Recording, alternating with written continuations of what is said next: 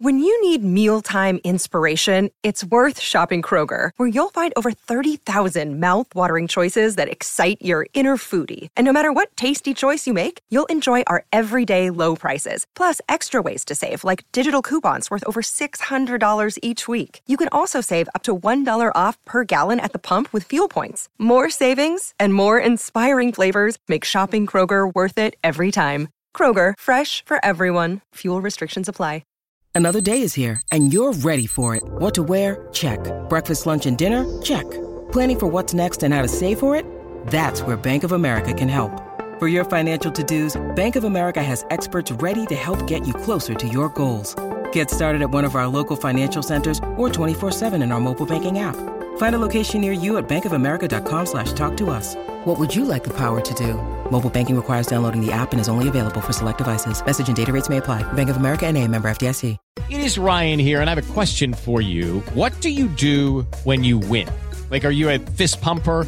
A woohooer, a hand clapper, a high fiver. I kind of like the high five, but if you want to hone in on those winning moves, check out Chumba Casino. At ChumbaCasino.com, choose from hundreds of social casino style games for your chance to redeem serious cash prizes. There are new game releases weekly, plus free daily bonuses. So don't wait. Start having the most fun ever at ChumbaCasino.com. No purchase necessary. VGW Group. Void were prohibited by law. See terms and conditions. 18 plus.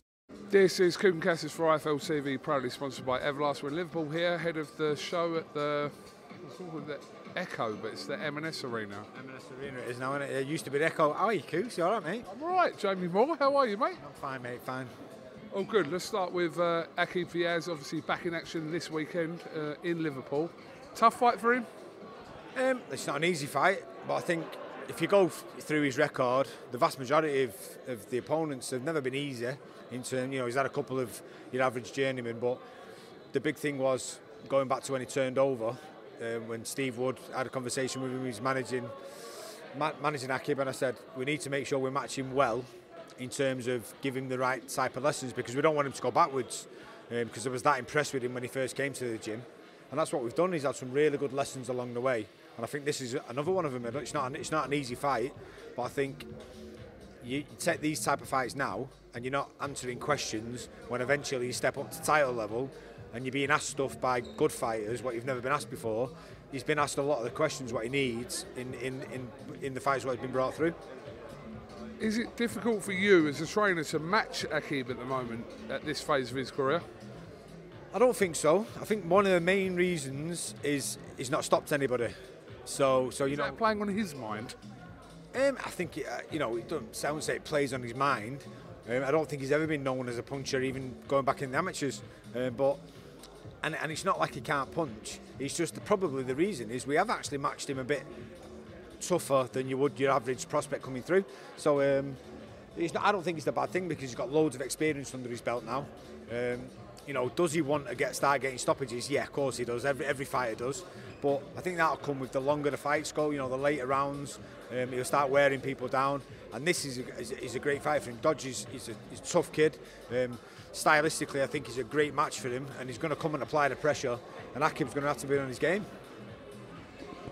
Okay, um, obviously you know what I'm going to ask you. I'm going to ask you about the situation regarding Chantel Cameron at the moment. I know you did an interview on IFL recently over the last week or so, but as it currently stands today, are we close or not?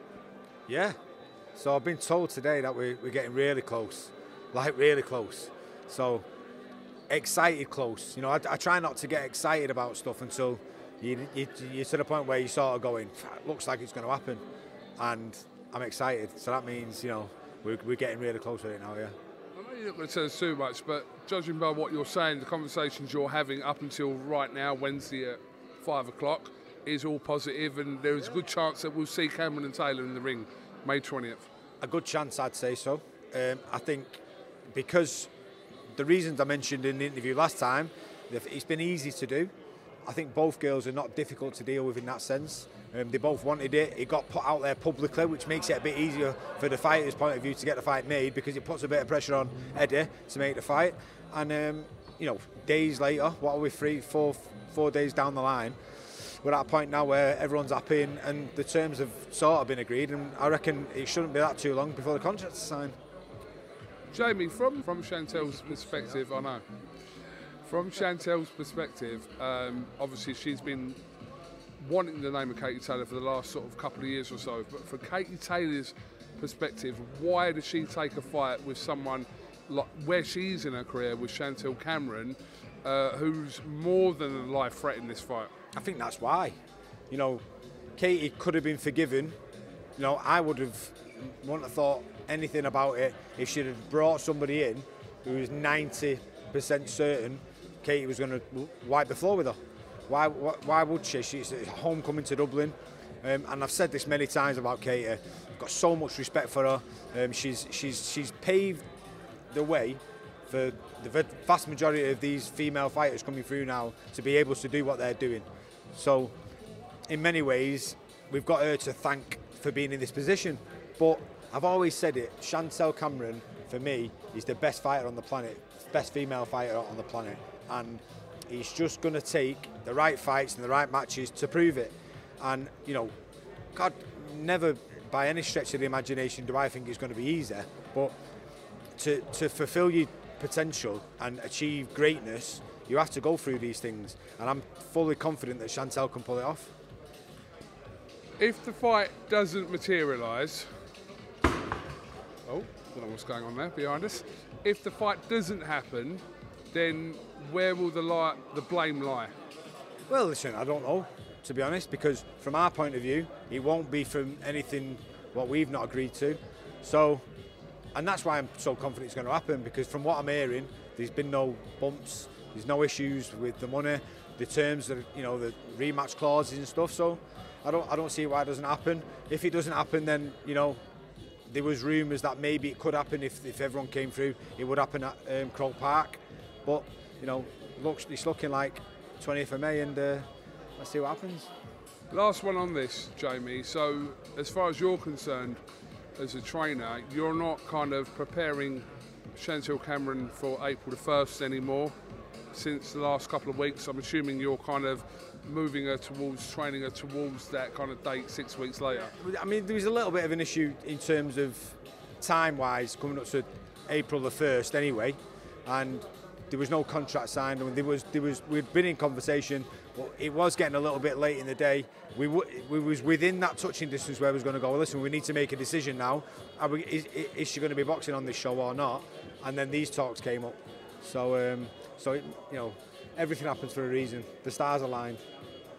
Well, look, I'm assuming whatever's going on is going to be kind of resolved over the next week or so, um, because May 20th isn't that far away. We're in kind of a third of the way through March at the moment, so it's not that far away. And I'm assuming that all parties want to know what's going on ASAP.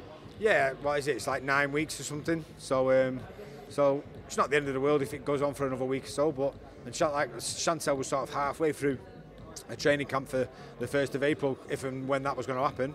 So, um, so yes, she's not a million miles away. It's just about taking a foot off the gas if it happens, and, and we'll start sort of easing our way back into a new training camp We'll shall see what happens. Um, just the last question, kind of unrelated to you, but have you did you watch Conor Benn's interview with Piers Morgan the other day, Jamie? I've not. I've not watched it. I've seen some of the comments about it, so but I haven't watched it, so probably be unfair for me to comment on it. So. Uh, uh, but I, I, am interested to watch it because the, the vast majority of the, reaction, what I've seen, is that you know he's not done himself any favours because no one's any clearer from doing an, doing the interview with Piers Morgan. So, so I don't know what that means, but um, I'll watch it back and I'll, I'll see. Listen, hey, opinions are like assholes, aren't they? Everyone's got one, but um, I don't suppose it makes Conor Bennett feel any better if people are saying that. Um, one one thing I did see was Carl Froch say, um, you know, we're not any clearer. And to be honest, if I'm gonna if I'm gonna be truthful, I actually believe him, but I don't know how he's to prove that he's innocent, which is probably a fair comment. You know, you can you can have faith in someone and believe him, but until the actual proof is there, you're never going to gain anyone's confidence in that either. So, and I think I said this ages ago when it first came out. I, I don't want him to be guilty. I love Conor Benn. Um, you know, I, loved his dad, a massive fan of his style. Um, so it, fucking broke my heart in a way when, all the news came out. So I want him to give us the evidence to prove his innocence. I really do. But but you know, from thinking about it logically, I just don't understand how that's going to come about, and I am re- really pushing and wanting for him to, to do it. I mean, look, in the eyes of the public, they've already kind of like hung him in, in a sense of the word. But is it fair that people kind of come to their conclusions without? We only know what we've been told from what's gone out in the media regarding the subject, whether Eddie Hearn talks about it or not. I think I think the reason why people people have sort of drew a line under it in, from that from that point of view is because of the type of testing it was, because it's so stringent, and because there was two failed tests. It wasn't the B sample; it was two separate tests. It's saw a conclusive, and unless you, I mean, so under the, under that rule, it doesn't matter why the substance is in your system. You're responsible for what's in your body. So by that rule, you're guilty anyway. So so I, so I understand Conor saying, listen, I'm innocent here because you know ABC reasons. That's why it was in my system. The fact of the matter is, he's still got to serve some sort of punishment because it doesn't matter why it's there. That's not the. So I understand he can explain, and, and he could be innocent in it, but I, I just can't. For one, I can't see how he's going to explain that, and two, it doesn't really matter anyway because he has to take the punishment. So if someone goes to Sports Direct and buys a supplement and takes it, and then does a uh, fails the drug test two weeks after, you don't go, well, it's not my fault 'cause I bought it from Sports Direct and I didn't know what was in it. You're still guilty because something was in your system, which is a banned substance. So it's, it is a tough one. And uh, God, honestly, I want him. I want him so badly to prove us, prove everyone who doubts him. Because, because I'll be honest with you, I do doubt it because I, I don't see how you can fail two VADA tests, and I so badly want him to prove us wrong. Just the last one on this. Do you think, regardless of kind of what the ultimate conclusion is on this situation, that it will kind of change uh, VADA, the board, etc., and people about how drug testing kind of moves forward in general? Do you think it will change that? There's- been, there's been that much talk and controversy about it. It's got to. I read something the other day and I thought this is a valid point. What's the point in asking for VADA testing because you know it's the strictest form of testing and the most accurate, and then disputing it when the results come? It literally defeats the object. You can't ask for something because you know it's the best and then dispute its authenticity. Do you understand what I mean? So it's difficult and, and stuff like that. If if if there's a if there's a the most accurate testing facility available at, at the highest level, it should be every every fight should should undertake that drug testing um, because people's lives are uh, on the line at the end of the day. So so there's good there's going to be a lot of talk and debate about it. But my opinion is if if there's that type of testing available, it should be took, and whatever the results are, then you have to you have to follow the guidelines, and if the punishment's there, you've got to take it. I know just from you haven't watched the interview obviously with Conor Benn and Piers Morgan, but something alluded to that the fact that the the first test was already kind of tested three times. It was the fourth one that come back. There's a lot of uh, kind of implications regarding that. So again, in regards to the facts, we're only being told what we've heard from uh, Well, then you've got the relevant question. parties. If, if that did happen, and like I say, I've not seen the interview, but if that did happen, then why on earth has it been tested so many times? It's like someone's looking for something wrong. So then you've got to question the authenticity of that. So in that sense, then I agree. But is that the case? I don't know. Is he saying that? How do you prove all this type of stuff? I really don't know.